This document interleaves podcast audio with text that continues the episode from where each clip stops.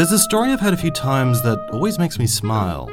Basically, it goes University A from one country and University B from another form a partnership. And University A says, hey, why don't we do this plan? To which University B says, that's great, but it's very difficult. So Uni A goes back and creates a new plan to overcome difficulties and shows it to Uni B, who says, this is great, but it's very difficult. This goes around in circles for almost two years. New plan, it's great, but it's difficult, until someone from Uni A turns to a colleague and says, We keep coming up with plans, but the other uni says it's difficult. The colleague looks back and says, You know they're just being polite, right? They mean it's impossible. I like the story because, in a very wholesome way, it shows even when using a common language, we often misunderstand each other. Both universities are trying their hardest to be polite, and if you've worked across borders long enough, you've likely experienced this too. Someone misinterprets you, you don't understand their response, and this continues until you realize neither of you are talking about the same thing anymore, and you wonder, why didn't we just ask the other one what they meant? But in terms of diversity and inclusivity, I think there's another lesson from the anecdote. Why didn't anyone speak to the colleague sooner? Good morning, good afternoon, or good evening, depending on where you happen to find yourself in the world at the moment, and welcome to the QS in Conversation pod. I'm Anton John Crace, and I'm the editor and program designer at QS Quacquarelli Symonds. On this week's episode, Andy Coxall, Chief Executive of Common Purpose Student Experiences, joins us to discuss why diversity and inclusion are linked, and why leaders from diverse backgrounds should be active participants in decision making. Welcome to the show, Andy. Thank you very much for joining me. Thanks, Anton. Thank you very much for having having me. Uh, delighted to be with you. Perfect. Uh, I think the first question is the easiest one, which is can you tell me a little bit about what Common Purpose does, uh, its mission, that sort of thing? So, yes, a common purpose. We're a global not for profit committed to developing leaders who can cross boundaries and tackle complex problems that they see in their organizations, in their communities, in the wider world. Um, and we do that by running experiential leadership programs across multiple career stages. So, sort of pre career, working with university students, and then emerging and senior leaders um, in very much in their careers and in their organizations. Um, um, and I head up our work with university students. So we work with a whole host of universities every year to develop their students as inclusive leaders. You've hit a couple of things already, which is uh, cross border leadership and inclusive leaders. Can you tell me a little bit more about what that means? Yeah, no, absolutely. Um, so I think well, within our within the organisation, we've been really really focused on how to support leaders cross boundaries of all kinds. So, in a very globalized, complex world as we live in today, a very interconnected world, we recognize that leaders need to be able to lead across boundaries of all kinds to be able to affect change. They need to work with people who are fundamentally different from them. They need to be able to adapt to totally new environments. And so, we've developed uh, a model of cross boundary leadership, um, and we have various leadership pedagogies such as cultural intelligence that underpin that. And so, we look at how can leaders cross boundaries of geography, but also generation? How can they work with people who have fundamentally different beliefs, come from very different backgrounds, who have different specialisms, work in different sectors? Um, and we really want to support people to be able to move between that and to be able to really tap into the innovation and creativity that comes when you bring together truly diverse teams. Um, so cross-boundary leadership is absolutely critical to us. And then we're very within that really interested in how can we support leaders to be inclusive leaders and to be able to to to manage diverse teams in that way. So within the student context, it's really looking at how can they be a generation who can bring people together, who can bridge divides, um, and equipping them with the skills and competencies to be able to bring together diverse groups to work on complex, diverse problems. Um, so it's absolutely core to what we do, um, and it's as a not-for-profit and a registered charity everywhere we work. This notion of inclusion, equity, access how do we ensure students have the opportunity to participate in these programs and to connect with each other? It's absolutely cool. It's a you know a driving passion. It's absolutely our purpose as an organization absolutely. I suppose you've also uh, hit on another some very interesting points. I, would, I, don't want to be unfair and say that often when we talk about diversity, we really only think about cultural diversity or nationality diversity, but there does seem to be that understanding. Is there other areas that you're looking in terms of disability access, for example? COVID 19 has shown that work from home opportunities are, are, are plenty. Uh, so is there yeah. sort of disability, um, sexuality, any other sort of diversity that Common Purpose is looking into? Absolutely, absolutely. So I think we look at diversity in its in, in its in its very multifaceted nature. But I think you know specifically in that we've done a lot of work and continue to do a lot of work with widening participation students. So first in family to university, students from lower socioeconomic backgrounds, and supporting them with giving them access to global experiences, pre-COVID by taking people to other cities to go through leadership programs in other contexts, but now doing that virtually. Um, we've also done a lot of work across in the UK in particular, working with some of our corporate partners, running programs for students with disabilities across the UK. So I think we really look look at diversity in that broadest of senses. And i think often you know actually bringing together people who have those different backgrounds who see the world differently who process problems differently is absolutely critical for learning. Um, hmm. it's not just the the, the diversity uh, you know that's that's that's visible on the surface. It's really how do you support people to work with people who have who see the world differently who have very very different backgrounds and helping them to try and find that common ground I suppose the next question is uh, why is diversity important? And more specifically, what are the benefits of having diverse leadership groups and also diverse teams? For us, um, it's absolutely critical. I think, you know, you can see many, many reports published that teams with greater diversity are actually much more effective at a bottom line level in terms of their ability to get things done, in terms of business growth. And I think so for us, that runs through everything we do. And what we're trying to encourage is that, you know, bringing together diverse viewpoints mean that you're going to come up with greater innovation and creativity. It means you're going to come up with better solutions to the problems that we face, whether that's in your workplace context, whether that's at a societal level. Um, so it's absolutely crucial. And in today's world, it is in essence a given. The challenge is how do you, when you have that diversity, how do you make sure that you also have the inclusivity to make sure that everyone can bring their whole selves to that team or to work, um, who can bring everything that they are and all their different formative experiences experiences to work so that you can really tap into that. Um, and so we do a lot of work outside of student, outside of students, supporting organizations to create those kind of inclusive cultures where people feel that they can bring their authentic selves to work.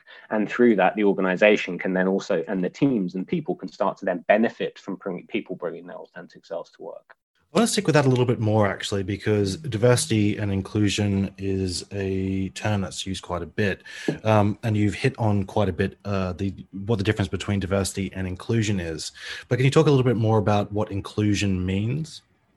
For us, inclusion means that you operate in an environment where you don't paper over differences. You don't pretend that they're not there, that you lean into that and you step into that and encourage people to explore what those differences are so that you can actually understand well why do why do you see the world differently to the way that I do and what can I learn about that about myself so it's really about give, creating that space where people can have those conversations, what we would call courageous conversations, maybe go into the what, what are often seen as no-go conversations, but actually creating a framework where people can talk in that way. And I think so much of that is building understanding, it's building awareness, it's understanding others and better understanding yourself and how you view that world and creating a safe space where you can have those conversations. When we're pushed to make things happen and get things done, it can be easy to paper over it and just sort of ram things through. Um, and in a time of crisis like this, to to focus on that. But i think for us it's really about how do you encourage people to create that space so that they can have those conversations can be curious can be inquisitive non-judgmental people can be vulnerable and open and honest with each other.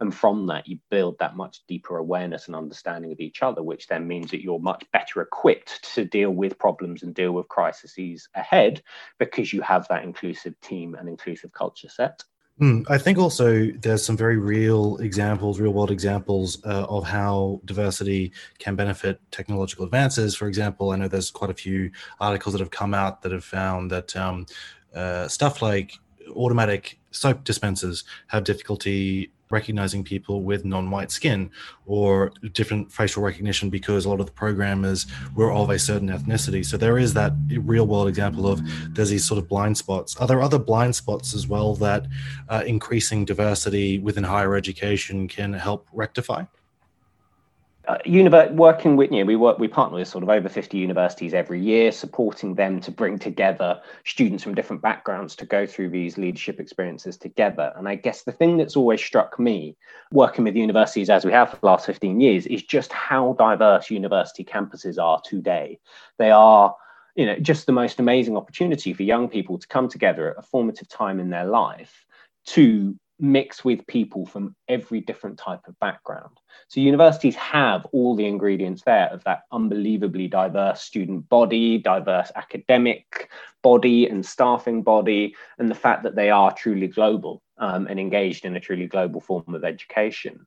And I think that actually, if you can work with students at that stage to help to capitalize on that learning opportunity that exists there and that diversity that exists there, and help to break down some of the silos within institutions or between courses or between departments and get students to truly come together across all the different borders um, and boundaries that exist within universities, then I think huge amounts can be done to equip that generation to go out into the world with the ability to work with people who are fundamentally different from them mm. to be able to tap into that creativity that comes with it so i think universities have almost a unique opportunity and you know you could argue almost a responsibility to ensure that they they seize upon that because they have something that will prepare that generation for the rest of their lives Absolutely. The I want to I want to sort of press you a little bit on this though. You talked about breaking down the silos and, and breaking down the barriers. What are some of the approaches that should be taken, or, or what would you recommend being taken within an institutional level to break down those barriers? I mean, not not for me to say what I think universities should do. I guess I can really only speak to our experience.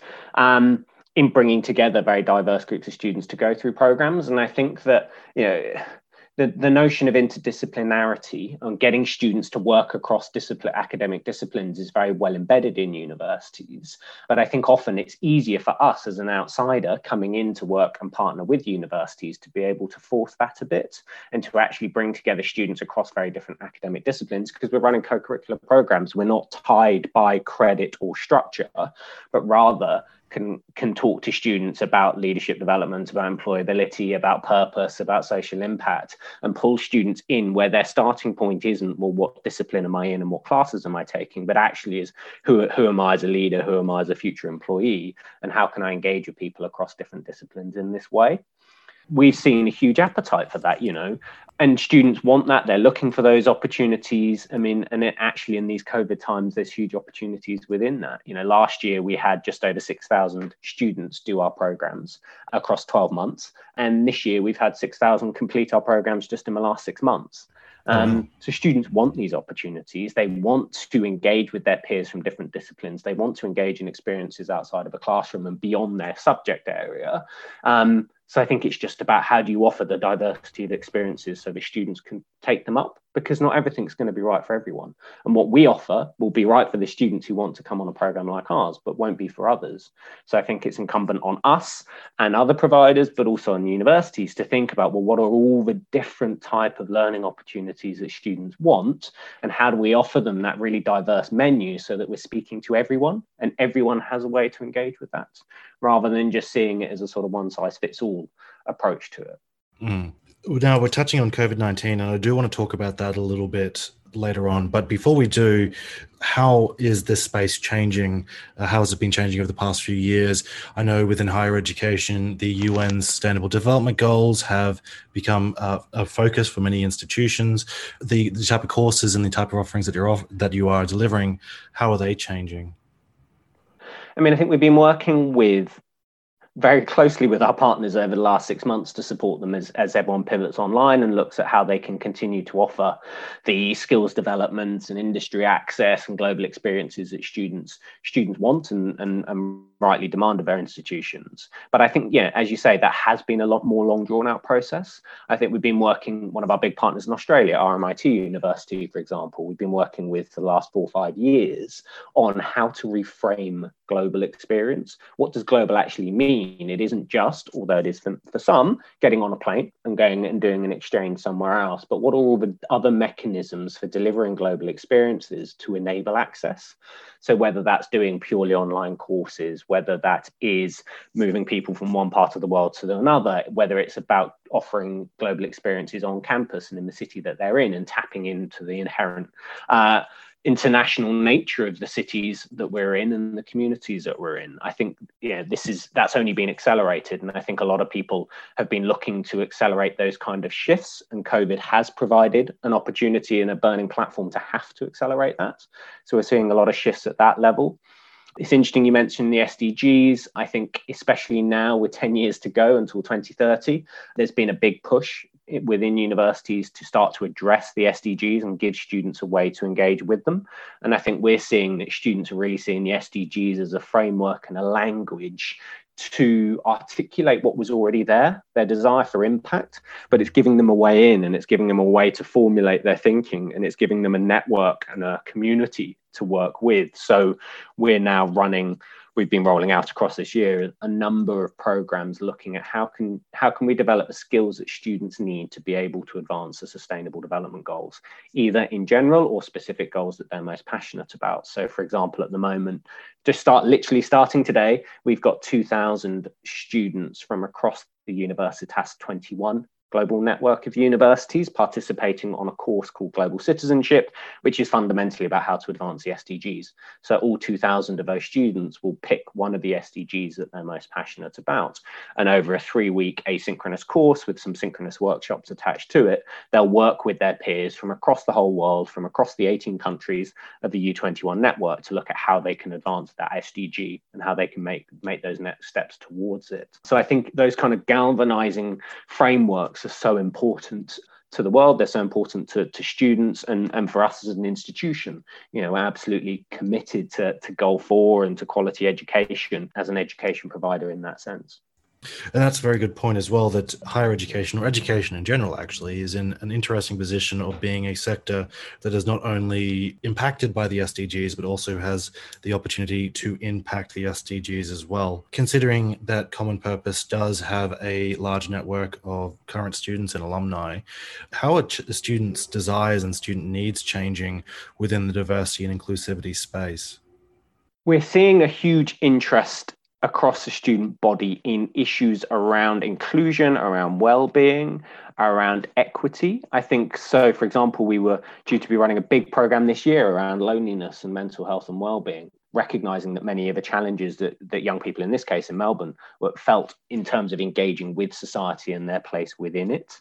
So I think we're seeing a real focus from students on topics like that. And when we run programs, you know, we recently ran a program for was it one and a half thousand students in Melbourne with RMIT University, giving students the opportunity to pick and choose the issues that they're interested in. Um, and I had this fantastic opportunity to cherish a session on which was titled "You Can't Handle the Truth," facing up to the colonial history of Australia. And we had uh, an Indigenous man who runs an indigenous business talking about his own experiences and the challenges that australia faces and the, the you know the, the big leaps that are required for australia to recognize its colonial history and to move to becoming a much more inclusive society in the context in his case of aboriginal and torres strait islander people. And just the co- interest and commitment from the students in that space and their desire and commitment to go there and to have the conversation and to face up to their own history and to face up to how they've been educated or not been educated, as the case may be, mm. um, to me spoke volumes. You know, they didn't shrink um, yeah, and I think it was amazing to see. And I think, you know, we also had um, Senator elect Lydia Thorpe as the first Aboriginal woman in the Victoria Parliament speaking about shifting the, the course on Indigenous narratives there as well and talking about her life in activism. Again, I, I, was, I was running another session at the time, so I couldn't be part of that. But again, talking to colleagues about that, again, a very unflinching upfront look at at history and identity, recognizing what has happened in the past and shifting the narrative ahead, especially with the Black Lives Matter movement and the drive for social justice in Melbourne, in Australia, and the wider world. And I think these are conversations that we have to be having and their conversations that students are absolutely driving and demanding. So I think you know we, we have a responsibility to react to that. We've got to help support them in that as they look to drive that social justice agenda. We are in a very different period where we have COVID nineteen and and traveling is restricted. So sending students overseas, and in fact sending students into classrooms, is still quite difficult. How do you then take those conversations, which are very intimate uh, and very face to face required, and take them into an online space in a meaningful way? I, I I'll, I'll, be honest. I mean, I like many people going into COVID. I was looking at well, how how much can you shift into that space? You know, how much has to be you know sat together to have those conversations and to create that environment. And I've been absolutely blown away to see how you can create that space and you can create those environments for students to have those conversations in the online environment absolutely it's far you know really really challenged my thinking and exceeded my expectations that we can have those conversations like i just mentioned addressing australia's colonial history and looking at um, systemic racism and discrimination in society. Those conversations can be had in a real rich way. And i think the really exciting thing about virtual is it just increases access. So if i think about some of the work we were due to do this summer you know we were we do a lot of work with king's college london's business school and bristol taking students abroad for experiences. And in those we might work with 30 50 50, maybe 100 students at a time. We haven't been able to do those, which of course is a great shame. But instead, we've been able to work with nearly 500 students from across Kings, which we wouldn't have done otherwise. So I think the opportunity in these times to engage more people in the conversation, to increase access, to remove some of the barriers to participation that previously existed means that we can get bring more people to the ta- virtual table and have those conversations with ever with an ever greater diversity of students. And i think that can only be a good thing. And whatever the world does become we've got to hold on to that. And I think we've got to hold on to the the increased access that we now have, the ability to offer more opportunities to people to enable greater equity and access, because we're seeing the benefits of that, that more and more people are benefiting from experiences that they just would not have been able to have. Mm. So I think I think I think there's huge opportunity in that. And you can to your question, absolutely have the conversation in that environment. Um, it's just all about how you frame it and how you set it up and how you create that safe learning environment so that people can be very open and honest, can be vulnerable, can have the difficult conversations, knowing that sometimes it might get a bit, there might be a bit of tension or things might not quite come out the way that you want want to, but that you've got that safe space where you can have that have that discussion, because I think we all need to have it. We're all looking for that, and at a time like this, it's a moment of great introspection and reflection on our lives mm. and what we want. Um, so providing that space for people at a time like this is absolutely critical because they're not getting it elsewhere because they can't go out and see people and do the things that they would normally do to have those kind of conversations. Of course, we were talking before the start of this interview, and you mentioned that the a lot of the work that you were looking to do online actually started prior to COVID nineteen, and COVID nineteen had sort of brought that into focus more. It, it forced it. What sort of work uh, outside of what you're doing now were you planning on doing, and how is that developing? Yeah, as you say, we, we've been running a whole host of asynchronous courses for a number of years. You know, last year we had well, of the 6,000 students who did our programs, one and a half thousand of them were online. But that is absolutely accelerated. So it's now starting to roll out more and more asynchronous courses, recognizing that when students are really dispersed across the time zones and international students can't get back into countries to study, prospective students are having to start their degrees online, offering that self-paced social learning methodology really works for a lot of universities and student cohorts and enables you know hundreds or if not thousands of students to come together and learn together. So i think we're accelerating that and looking at developing more content in that space. And we've seen with our our course on the sdgs just the appetite that there is amongst amongst students for it We've also been doing a lot of work around methodology and pedagogies to take our real high touch, small group work based programs where students work on, on grand challenges faced in society and really fine tune how you deliver that same teamwork based experience and very very real skills and competencies uh, outcomes um, in that environment. What's been really interesting over the last six months is that across the board our, our leadership skills and competencies outputs in terms of a learning outcome for students have, have by and large held exactly the same, but in some cases have gone up by enough, enough a significant amount um, for us to start exploring that. So it's really interesting to look at in this virtual environment. How are we able to deliver more effective, in some cases, skills and competency development than we were in the room? and why why has there been that shift and to really understand what what it is in in in the virtual environment that's enab- enabling us to deliver that kind of skills and competency output. The process of diversity and inclusion is not really one that simply you do it, there's an endpoint, it's finished. It evolves gradually over time. And what this what it looked like in 100 years is different from what it looks like now of course but for you how do you see the way in which diversity and inclusion is promoted within higher education and the appetite and the desire of students changing and, and that delivery changing over the next short period. Whatever i guess whatever we do step out into i think i guess you know as you rightly say these things are a lifelong journey and people are on that journey throughout life. And i think it's interesting to reflect on actually the comp so for example with i'm outside of our work with university students running a course on cultural intelligence for the australian defence college so working with people within the defence in in defence in Australia across multiple levels, um, very senior positions through to people relatively new to defence, and actually the types of conversations that we are having there and the discussions that we're trying to have and the questions around you know the discussions around inclusivity are are the same conversations we're having with with university students. The context, of course, is slightly different, but I think everyone is in is on a journey and having those conversations. So I think actually it's going to be a case of more conversations like that. People are going to want to engage. I think when people start to come back together in person and start to unpick what they have learned over COVID times and that shift and the challenges they faced, I think there's going to be real push to drive inclusivity at greater pace and to look at issues of marginalization within access to look at how can you actually genuinely offer education to all in a real equitable way and how do you find different delivery models to be able to do that as has been the case with a lot of people you know recognizing digital exclusion during covid times. And actually you know we all make the assumption that people have got laptops and wi-fi and of course not everyone does. And so how do you start to offer models that work for communities that don't have that access and need delivery to be done in different ways? So we're experimenting experimenting in you know different ways of using social media channels as ways to deliver content rather than expecting people to go onto an LMS um, and download content or watch things or go get, get onto Zoom to participate, for example. So I think those drivers towards increasing access and giving different, you know, developing different ways of distributing education, I think is going to be a big drive.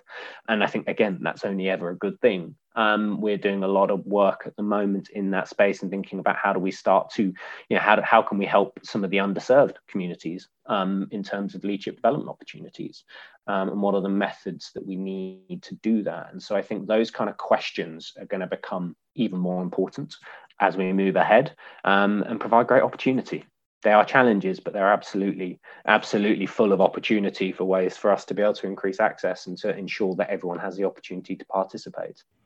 I think that's a perfect time, a perfect place to end it. Thank you very much for joining me on the show, Andy. Thank you, Anton. Great pleasure to be with you, and uh, yeah, all the best with uh, the rest of your podcast.